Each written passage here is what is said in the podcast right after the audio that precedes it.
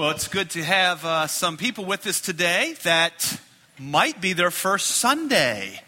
And that is some of the first and second graders are here with us today. Good to see you guys. So, if you don't know it, we have children's church that goes on uh, during the worship service. And uh, on occasion, we have those kids come in and be with us. And this morning is one of those mornings. And so uh, that's pretty neat to have them here. Now, I will say that it really wasn't our original plan to have them with us this morning during the, fir- during the uh, first week of the month. Um, but quite honestly, we have a need of, for somebody to minister in that area. And so if you have a desire to really help us out and work with those children, if God's calling you to that, I encourage you to share your life with those kids and really leave a legacy into their lives. And so they're with us this morning, and I'm really glad of that. And uh, you guys stay with us, little guys. Okay, you'll you'll follow along. And here's what here's the deal. If you're a first or second grader and you don't know what to do, all right, you might be a little nervous. It's real easy. Just look at your mom and dad. Look down the aisle at your dad and your mom. They're showing you what you do when we gather here and worship. You don't know what to do? Just look at dad. He's showing you exactly what they do, what we do when we worship. And that's a good thing, isn't it? That's a good thing. Let's have a word of prayer together before we go any further. Father in heaven, Lord, thank you for your work in our life. God, you're so good to us. And I pray, Lord, that we would really get a taste of that today as we look to your Son, Jesus Christ. Lord, I pray that you would show us how good, how awesome, how true he is. Pray this in Jesus' name. Amen. Well, it's amazing the difference that two weeks' time can make. You know, just two weeks ago, we were talking about what was happening in Charlottesville as we saw people literally fighting in the streets. And it moved a lot of us, I know. It moved me. It moved me in my heart to see that. And now here we are just two weeks later, and now the images from the news are very different. I got some pictures here from Houston that kind of demonstrate some of the stuff that we're seeing now. And it's amazing the difference that two weeks can make. Were you impacted by some of the images that we saw? I know I was. Houston, the fourth largest city in the U.S., I had no idea that that was true. The fourth most populous city in the country, hit by a major hurricane, Hurricane Henry, I believe. And what, what, did I get that right? Harvey, thank you. I knew it was wrong. How many of you know sometimes when you say something and a minute comes out of your mouth, you know that was wrong? Harvey, thank you. I do know this that in some areas over 50 inches of rain fell, and flooding like we've never seen in our country was experienced, at least that we're aware of. I tell you something else as I saw that, um, certainly it showed me the truth that if it rained for 40 days and 40 nights, and God broke open the, the springs of the earth, that the world could be covered by water. We saw that. We saw that. But one of the things that struck me was we saw people who came together for a greater purpose. We saw people who were helping one another. We saw people that were, that were sacrificing to meet other people's needs. And so this week, as I watched that, I, I wondered in my heart, Lord, what's the difference? What's the difference in now and two weeks ago? What's the difference? Let me tell you what it isn't. Let me tell you what it isn't. It's not that the people in Houston are good people. They aren't. They're no different than people in Charlottesville. They're just like you and me. It's not that, you know, man reached down into his gut and found that goodness and then revealed it. That's not what happened. That's not what happened. I'll tell you, I'll give you a little hint. Next week, the news very well may be bad. What we're seeing right now in Houston isn't going to stick. That's not the way that human beings operate. So, what's the difference? What's the difference? I think the difference is we saw in, in a community, we saw what happens when people get a bigger picture. You know, when everything you own is getting washed away, the little petty things of life are very, very insignificant. And just for just a, just a glimpse of time, just for a little bit of time, human beings forgot and are forgetting about the petty things of this earth. You know, when you got 50 inches of water in your home, exactly what's going on at work, and the little argument you're having with your spouse, and the thing that that person said at your church, and the home that you have and the condition of your car, those things get real small, don't they? They get real small. And as I watched the news this week and as I saw what was happening, it reminded me of a very important truth that really aligns with what we want to talk about today. And that's this folks, we were made for a larger purpose. We were made for something bigger than the little petty things that we get so fixated on. And your vision matters. Your vision matters. Your ability to see the big things of life, it matters. When we get stuck on these little petty things, they rob us. When we see, when our vision gets so small to my here and now, to the thing that really, really matters to me and my selfish desires, when I get there, when I get that kind of tunnel vision where all I see is me and what I want, we are robbed Listen, those people in Houston, oh, they're suffering. And I would say this, just as parentheses, okay? I'd love to see Center Point Bible Church do something in Houston. If God has put in your heart to do something as a body of believers in Houston, please lead us in that way. I would love to have some of our body come together and go down there and do something. Yeah, we could. The organization I would encourage you to go to, I know there's a lot of great ones out there, but the thing that really that I've had experience with is Samaritan's Purse. I've found them to be a very good organization. That would be a, that would be a, a starting place for you to investigate of what could we do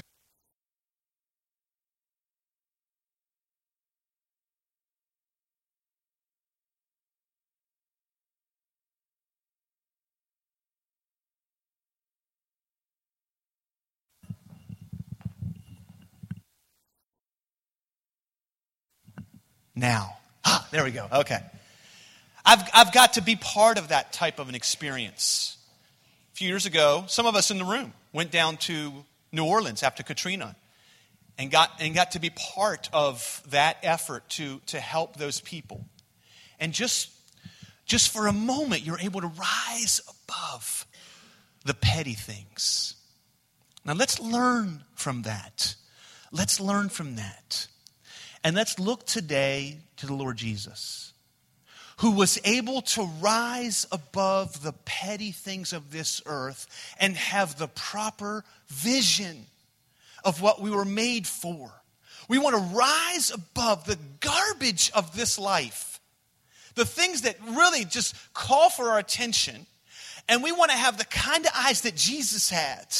We want to look to him and we want to see how he operated. Go with me in your Bible. Let's start here. Go with me in your Bible to Hebrews chapter 12. And, and let's just take really what we want to do today. Is we, my focus today is to look to Jesus' example and to understand how we are to have a proper vision for this life and how we don't get all bogged down with the little petty things that will ruin you. The petty things will ruin you and they'll rob you if we get consumed with the petty things, we're robbed of the refreshment that God has in store for you. God wants to refresh you in His Spirit, and the petty things rob you of that. They rob you of the sense of urgency of things that really do matter. When we get stuck with the petty things, the urgent things, they're robbed from us. So we lose that adventure of really following Christ the way He desired. We lose opportunities that God is putting right in front of us. Petty things. They rob us of seeing those kind of opportunities. And, and we're going to see more today a joy, a joy that we can have. When we get out of the petty stuff and see God's stuff, there's joy there. And the partnership we can have, the linking arms with other people, and being in the battle with other people See, petty things push that away from us. Hebrews chapter 12, let me just start here. verse number two is what I'm going to read. It says this looking to Jesus. Hebrews 12, 2. Jesus, our example. Looking to Jesus, the founder and perfecter of our faith, who for the joy that was set before him endured the cross, despising the shame, and is seated at the right hand of the throne of God. Jesus' example of, of really seeing life for what it is and understanding that our new life in Christ, if you're in Jesus today, you need to live out what Hebrews 12 said. If you're in Jesus today and the Spirit of God is in you, you and I are to look to Jesus. We are to look to Jesus, the author, the perfecter of our faith, who shows us what it is to truly live his design. You see, if you're in Christ today, you've been born twice right? If you're in Jesus, you've been born twice. You're born once, you know what, 30 years ago, whatever that was, okay? You're born once, and then you live that life, and then there'll come a time when you were born again. You were born again. You've been double born. In that, in that second bornness, in that newness, you're now a new creature. You're a brand new creature. And with that new creaturehood comes a new vision comes a new ability to see things. Before you were born again, you couldn't help but see the petty things. Your eyes were drawn like a magnet to the petty things. But now that you're in Christ, God has given you new eyes, a new mind, a new heart. And so now you can see things that you didn't see before. And Jesus shows us that.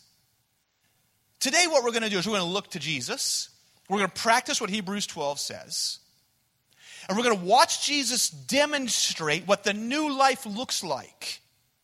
And then we're going to read how he took his example of sharing himself and used it to teach his followers. You get our game plan? And my point is this we are to walk as Jesus walked. 1 John 2 6 live our life in the way that Jesus lived his life.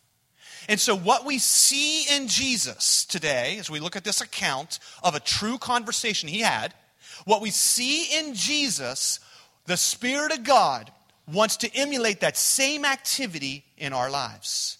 This is the plan that God has for us. To find it, Go with me to John chapter 4. That's our main passage today. I know I took it Hebrews 12. We're going to camp out at John chapter 4. Now, this is a familiar passage, but honestly, I'm going to breeze through the familiar, okay? We're going to fly through the familiar. If you're not familiar yet, you will be, I, I assure you. We're going to breeze through the familiar to get to what Jesus had to say to his followers and learn from that. Now, this example in John chapter 4 that we're going to look at here, this example that Jesus gives us of, of sharing himself with people, often it's called the woman at the well. The account of Jesus and the woman at the well, or the Samaritan woman. Okay? In John chapter 4, are you with me? So you can see in verses 1 through 26 is the, the account of this interaction.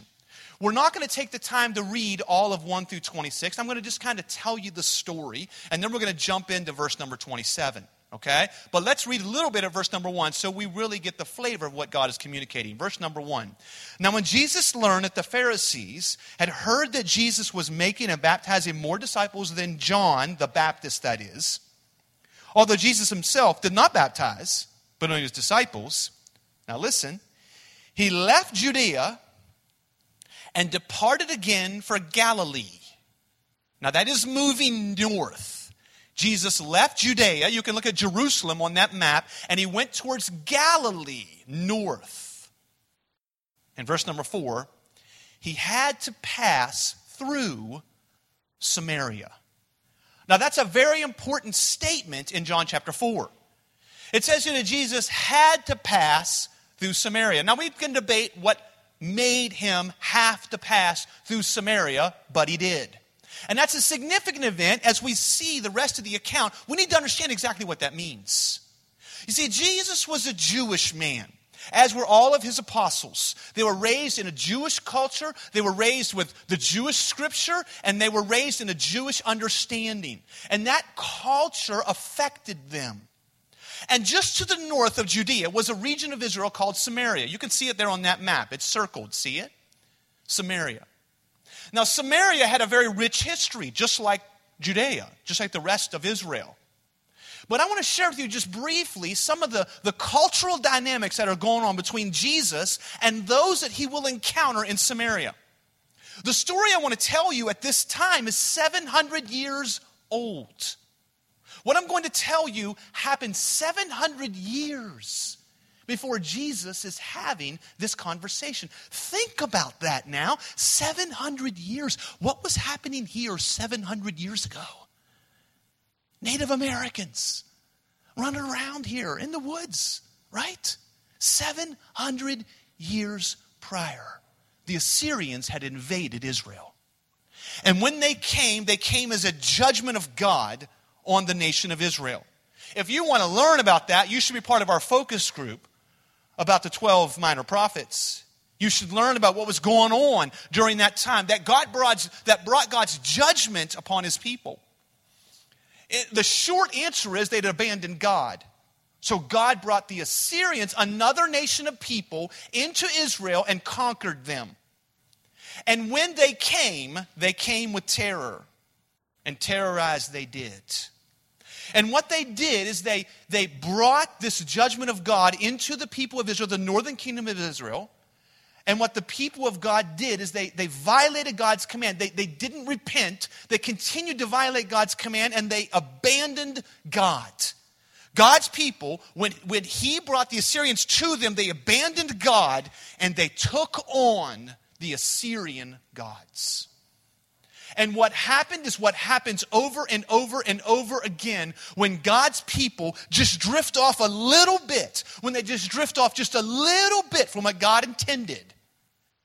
What, what people do is they take a little bit of God's stuff and a little bit of anti God stuff and they put it all together into an ugly little ball of junk. Okay? And they, they combined the two, and the Assyrians had done that. And so now what we have is to the south, we have the Jewish people, Jesus and the 12 apostles, who are following God and His Word and, and trying to obey Him and trying to know Him and trying to love Him. And just north of Him, we have the Samaritans, who now have this kind of hybrid religion. Just, just as you, just for your information, they, the Samaritans still exist today. There's a picture of them right there. There are still Samaritans in this very region today.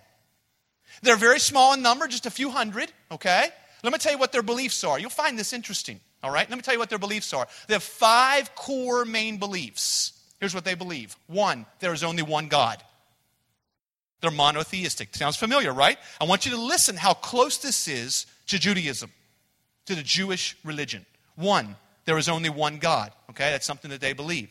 Their second main belief is there is only one prophet. They believe it's Moses. Their third belief is there is only one book, the Pentateuch. That's all that they follow, the Pentateuch. Their fourth belief is there is only one place where God wants them to worship. It's called Mount Gerizim. Interesting. Where did the Jews believe they were supposed to worship? In Jerusalem. They took these two beliefs and they combined them. And they're worshiping at Mount Gerizim.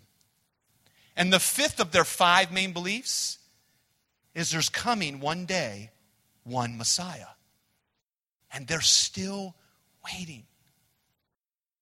They're still waiting. How sad. These people, we're talking something that happened 2,700 years ago. When this, Jew, when this Jewish religion that many people were really truly following Christ and looking for the Messiah got mixed up in their belief, and they're off on many things, but they're still waiting for a Messiah. They don't know that Jesus already came. They don't know that. They need to hear. They need to be told that Jesus has come, the Messiah has come, the Christ has already come and delivered them from their sin. Now, what had happened because of this sort of, you know, situation in Israel, there is animosity between the Jews and the Samaritans. So it's significant in verse number four when it says that Jesus had to pass through Samaria. You know what most good Jewish people would have done in that day? They would have left Jerusalem and they'd have turned right, they'd have turned east and traveled 20 miles east and then turned north and went all the way up to Galilee and then back over east. That's what a good Jewish rabbi would do. But Jesus wasn't just a rabbi, he's the Messiah. And so, through Samaria, he went. Let me tell you about the conversation. He meets a woman there. It's an amazing story. She comes in the middle of the afternoon, 12 o'clock. She comes carrying a container for water, and Jesus meets her there. And he says to this woman that should have never have happened. He should never have been speaking to this woman. First of all, she's a woman, he's a man. In that culture, that doesn't happen. Secondly, she's a Samaritan, he's a Jew. They shouldn't speak. Third, she's a sinful woman, as we will find shortly in the passage. He's a rabbi. They should never, ever speak. But Jesus meets her at the well. He says, Will you give me something to drink? Will you get me some water? And then there's this conversation that goes on between this woman and Jesus. And it's so loving of Jesus. He engages in this conversation with this woman who, is, who has lived a sinful life, who's not in Christ, who culturally is divided from Jesus. Who, who they're separate, that they shouldn't even interact. And here's Jesus showing her love. It's a beautiful story. And in verse number 16, jump in there with me, okay? After this, this account, Jesus says to her in verse number 16, Go, call your husband and have him come here. So he invites her to, to, call her loved one and come be with them. The woman in verse 17 says, I have no aunt, I have no husband. And Jesus said to her, You are right in saying, I have no husband. For you have had five husbands, and the one you now have is not your husband. What you have said is true, and the woman now knows this is no ordinary man. This is no ordinary man. She says, Sir, I perceive that you are a prophet. But that's not enough. It's not enough for you to know that Jesus is a good man. It's not enough for you to know that Jesus is a prophet. It's not enough for you to know that, that the Bible is true. It's not enough for you to know that Christianity is, is right. It's not enough for you to know that Jesus is the Christ. That's not enough. So Jesus keeps going. He keeps going. Look down with me just to, for sake of time. Verse 25, or 24, that is. Jesus says to her, God is spirit and those who worship him must worship in spirit and in truth. And the woman now, because of her belief system, one God, one prophet, one book, one place to worship, one coming Messiah, she says, I know that the Messiah is coming. He's called the Christ. She gives the Jewish word for, for what, for, I'm sorry, that's the Greek word for what, what the, who the Messiah is. When he comes, he would tell us all things. And Jesus said to her, I who speak to you am he. Now, that's not all the story, but that's where this part ends. And something amazing happens. She becomes a new creature. Boom! Brand new, born again. Let me tell you, that's not all that happens. In heaven, there's a celebration. Luke chapter 15, verse number 7 says that when one sinner repents, the angels in the presence of God celebrate. So there is a cel when this woman who'd lived a sinful life just like me and just like you, when she received Christ, she became a new creature. There was a celebration in heaven. Her eternity is set. And God has started a work that He will complete. Folks, this is what God intends for us to be living in our life. This is the new life. What Jesus is modeling, this is the new life. You, me, out sharing Him with other people. This is the new life. It's, it's not just for me as a pastor, it's not just for somebody as a missionary in some far off land. It's you at your well, it's you at your water cooler. It's you at your community. It's you in your situation pointing to Him. This is what the new life is. This is the thing that brings us up above the petty things. Oh, don't you get so tired of petty things? Oh, I do. I tell you, I do. I get so tired of petty things. So I got to be reminded I got to be reminded to bring my vision up, to lift my eyes up from the ground, from the pettiness. Lift my eyes up and see. And that's where Jesus goes. And that's really what my main point is for today. What comes next? So let's read it. Verse number 27. Just then, this is such a great account. Just then, his disciples come back. Can you see them? I mean, they're all like, you know, got their fingers up their nose and they're tripping all over each other. They've, they've been sent off to get food, and here they come. They're like, okay, Jesus, we got what you want. Here they come, okay? They, they come stumbling back into the area, all right? They come back, and they marveled that he was talking with a woman.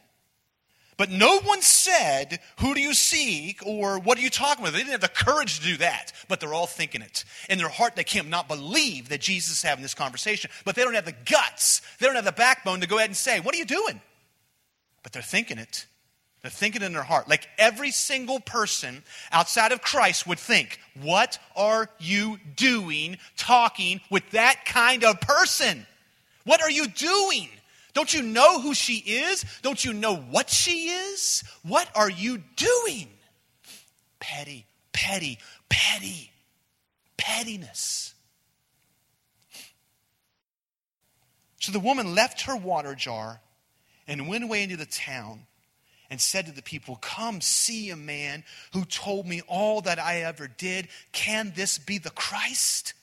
And they went out of the town and they were coming to him. Do you see it in your mind's eye? See Jesus, see the 12 apostles, fingers up their nose, okay, food there with them, all right? And now here come these, this, this group of people. All right? They're, they're coming now from these, this town in Samaria, and they're now working their way towards Jesus because the woman came and, they, and she proclaimed who he was. And so now here they come. They're coming in masses now, folks. If you read the rest of the passage, I'm not going to get there today. There's a revival in her hometown. There is a revival in her hometown. The Samaritans this day, I mean, the gates of heaven open up to them. And there is a Samaritan party in heaven that day because so many Samaritans trusted Jesus. Sinners repenting, and God is celebrating. But not the apostles not the disciples. Meanwhile, the disciples were urging him, saying, Rabbi, eat, eat. They want him to eat. But he said to them, I have food to eat that you don't know about. Now, the disciples, they, they pull off and they, they said to one another, Has anyone brought him something to eat? Who, who did this? Who, who snuck away and got Jesus a happy meal, right? Who, who did this? Jesus said to them, My food is to do the will of him who sent me and to accomplish his work. Do you not say, There are yet four months, then come the harvest? Look, as Jesus pointed. Look, he said. I tell you, lift up your eyes and see that the fields are white for harvest. Already the one who reaps is receiving wages and gathering fruit for eternal life, so that the sower and reaper may rejoice together. For here the saying holds one sows and another reaps. I sent you to reap that for which you did not labor But others have labored, and you have entered into their labor. Just to finish what happened, just, just so you know, verse 39 many Samaritans from that town believed in him because of the woman's testimony, and it was pretty simple. You know what she said? This is, this is her this is her testimony, folks that are sharing your testimony next week at baptism. Here was hers. He told me all that I ever did. You just share your story next week. You that are being baptized, you just share your story, and God will do work. Now let's let's learn now, okay? See, Jesus here is, is teaching a lef- lesson, and, and here's the main point that new life is all about seeing reality. It's all about seeing reality let, let me show you this, okay? See this today because it's so important for us so that we don't get bogged down in the pettiness of this world, so that our eyes can be lifted up. We got to see reality. First of all, is this notice what Jesus says. In verse 31, he says, I mean, they're wanting to eat, right? They're saying you need to eat. And Jesus says, I got food to eat that you don't even know about. Here's what I want us to understand what Jesus is saying. When we follow Christ, and we live out his purpose, folks, there is refreshment in Jesus that far exceeds any meal you're ever going to have. There is a refreshment in Christ when you and I minister as Jesus leads us. We're following him now. There is refreshment that comes our way. When, he, when we're following him and pointing people to him, the disciples are saying, You got to eat, Jesus. You got to eat. And Jesus is saying, Man, I don't need food. I need to follow God. I've experienced that refreshment. I'll tell you the honest truth. I'm experiencing it right now. Right now. You know, I love to share God's word. And here's the honest truth about me I'm a timid individual. I truly am. Listen to our podcast the next couple weeks. You'll hear us talk about that. I'm a timid guy. But there's some moments where God's refreshing work comes and no food will do. No food will do. Be careful, folks. Be careful. Jesus said this He said, Come to me, all who labor. Hear the word of God. Come to me, all who labor and are heavy laden, and I will give you rest. Take my yoke upon you and learn from me, for I am gentle and lowly in heart, and you will find rest for your souls. For my yoke is easy and my burden is light. You know something? Let me tell you a little clue that I've figured out about my new life. When I'm feeling burdened, when I'm feeling stretched out and drawn out, when I'm feeling like, man, I need a sabbatical, I need to really get away from God's work, you know what my problem is? I'm hooked into the wrong yoke. I'm hooked into the wrong yoke. His yoke is easy, His burden is light. I hear people, they say things like this Oh, Pastor Lowell, you know, I, am really getting drawn, I'm ministering and, and telling people about Jesus and pointing people to Jesus. It's really draining me. Wrong yoke, wrong labor. This is refreshing. New life satisfies. It doesn't just appetize. This is not I just add. I don't just add this to everything else I'm doing. New life is all I'm doing now. I'm a new creature. And it's not because I'm a pastor. Oh, I dare you to say that to me, okay? Don't tell me that. Number one, I was doing this before I was a pastor. I discovered that before. Secondly, the mass number of Christians are not and will never be in vocational ministry. So if this only applies to people in vocational ministry, then the Bible's not written for the mass quantity of people, which we know isn't true. It's meant to equip you, to build you up. Ministry fuels, it doesn't drain. It doesn't drain, folks. Worship revives us. It doesn't deplete. I hear people tell me, they're like, oh, Pastor Lowe, I've had such a hard week. I've had such a difficult week. I just couldn't come to church and worship. You're missing it. They're missing it. That's like, that's like going to a doctor who says you need to take this, you need to do this, you need to do that. You say, oh, You don't understand, doc. I can't do all that. I'm too sick. I'm too sick. I can't do that. No. Worship, living out new life, it refreshes us. The disciples can't figure it out. They're saying, Where'd you get your food? Who fed you? And Jesus said, You know what? I ain't got time to eat, right? I don't have time to eat. There's people here. Look. And that's my next point urgency. The urgency. Let's go down our line there. Thank you. Urgency is there. Look what he says. So the disciples said to one Has someone brought him food? Jesus said, My food is to do the will of him who sent me to accomplish his work. Do you not say, There are four months, then come the harvest? I say, Look, look.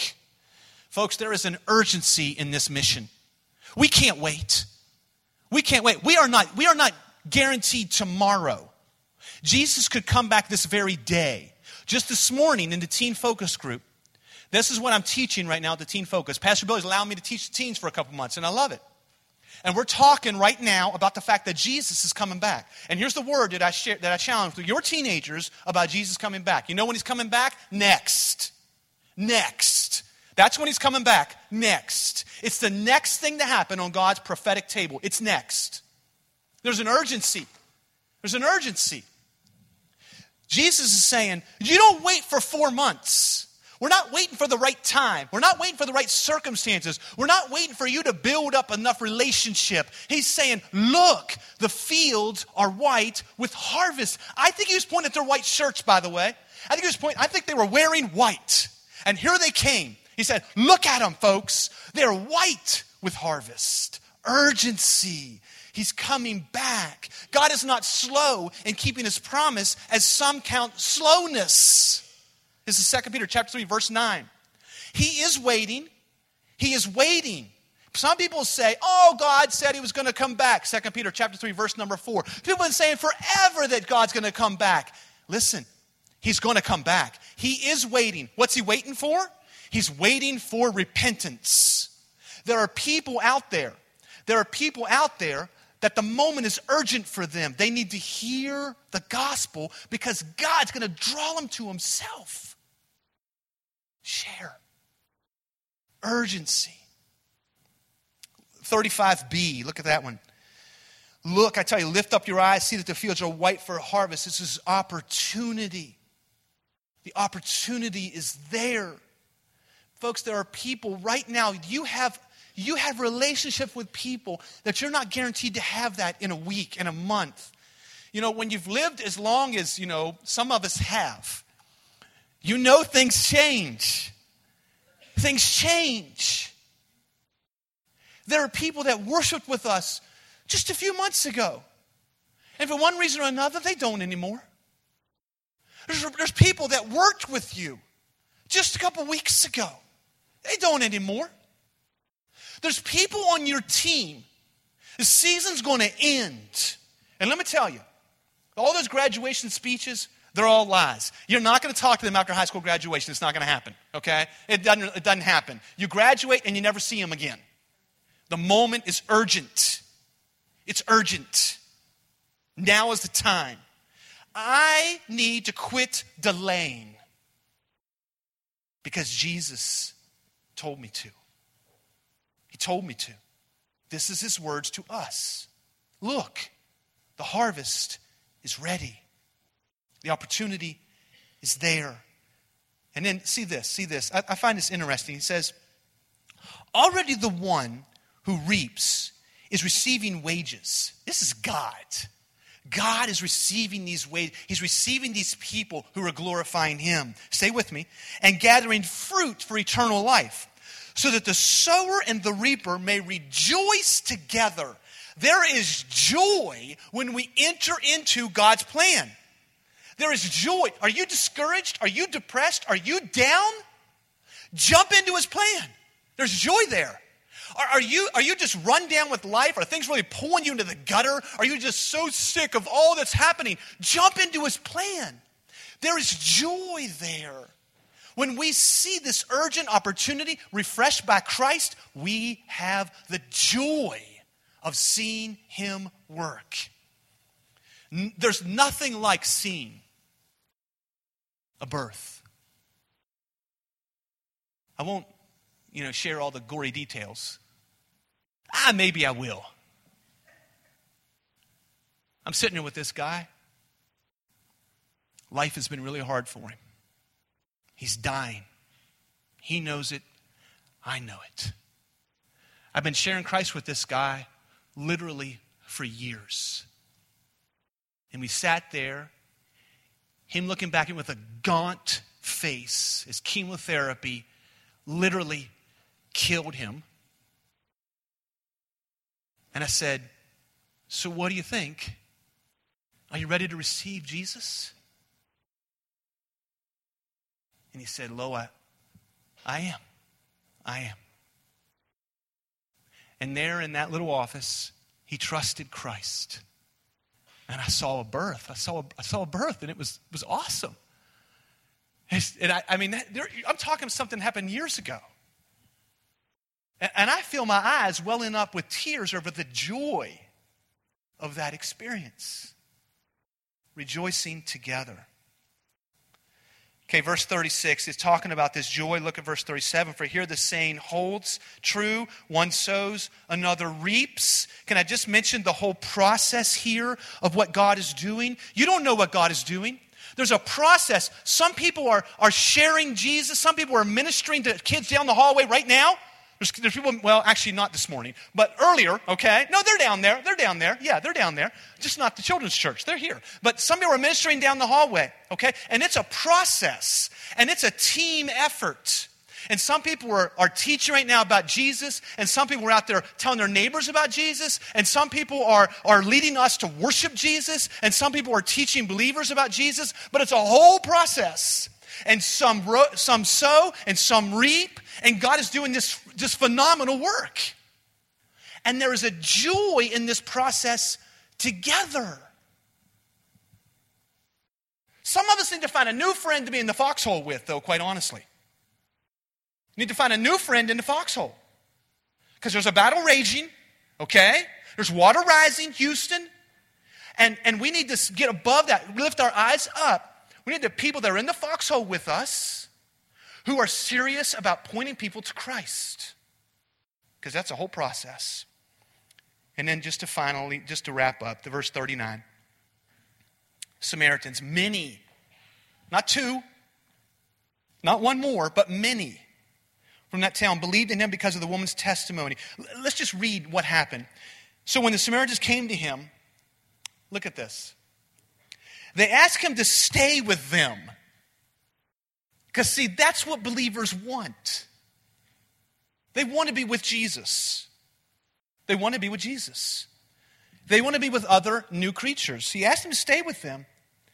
And he stayed there for two days. This wasn't his original plan, but he stayed there for two days. And many more believed because of his word. And they said to the woman, It is no longer because of what you said that we believe, as awesome as that was. For we have heard for ourselves. And we know that this is indeed the Savior of the world. After the two days, he departed for Galilee. The last thing I just want to say here is this. When we when we follow Jesus' example and we, we have we see reality, okay? We lift our eyes up from the petty things. We lift our eyes up. We've, we've got all those things that are laid out. Refreshment, and there's this urgency of now in our life, and there's, there's opportunity that we see, and there's joy, and, and there's this whole process that, that's going on, and we can trust it. But listen to this. There's also a legacy. There's a legacy. And that's kind of what I want to challenge you with, honestly, for the next year, Centerpoint Bible Church. That's what I want to challenge you with. I want to challenge you to share your life, to share your life and leave a legacy behind you. Share your life with other people. Share your life with those that God brings across your way. Share your life with your church. Share your life with your believing friends. Share your life with people who need Christ. Open up the floodgates of your life and allow Jesus now to work through you and leave a legacy. One more story. I'm up at our old office. If you don't know anymore, we're no longer up here at the office. We lost it, but we're still functioning, okay? With the building that we were in is sold out underneath of us, but Centerpoint Bible Church is still moving forward, Lord willing. Don't forget our congregational meeting afterwards today. I'm sitting up there at my office a couple months ago. Knock on the door. I go open the door up. It's this young man, no longer a young man. It's a middle aged man now. But the last time I saw him, he was a young man, a punk young man. You know that kind? I mean, he has good qualities, but overall, he was struggling. Now he's in his mid 30s. He sat down with me and told me about the last 15, 20 years of his life. Ups and downs, just like yours, okay? Very successful young man now, after some pits. Very successful in his career, in his life. But he said, But Lowell, you know what my greatest joy is? I said, What? What's, what's your greatest joy? He said, Remember how we used to get together? Like you and me, and he named about four or five other guys. And we would just get together like at McDonald's, and, and you'd like try to teach from the Bible and just try to explain to us, you know, stuff about Jesus. I was like, Yeah, I do remember. Man, those were tough, those were tough days. He's like, I know, we were goofing off, and, and you know, I know. He said, but I'm doing that now. I'm doing that now with guys who serve under me. I'm doing that now.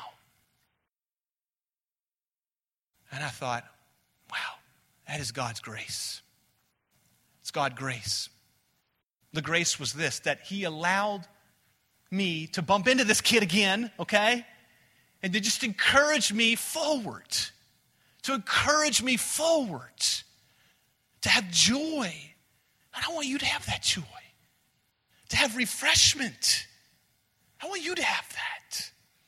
To know that there is urgent opportunity. It's now. It can't wait. And to really, it encouraged me to keep sharing life and leave a legacy. Let's pray. Lord Jesus, thank you for this truth. God, may we lift our eyes up and see what you're doing. God, you are so good. You win people to yourself. Lord, you make us new creatures, give us new purpose. You rise our eyes above the pettiness, Lord. And I pray that, that anyone here that's been down in that muck, God, that you'd encourage them today. And they would see that you are on the move. You're on the move. May we join with you. Pray this in Jesus' name. Amen.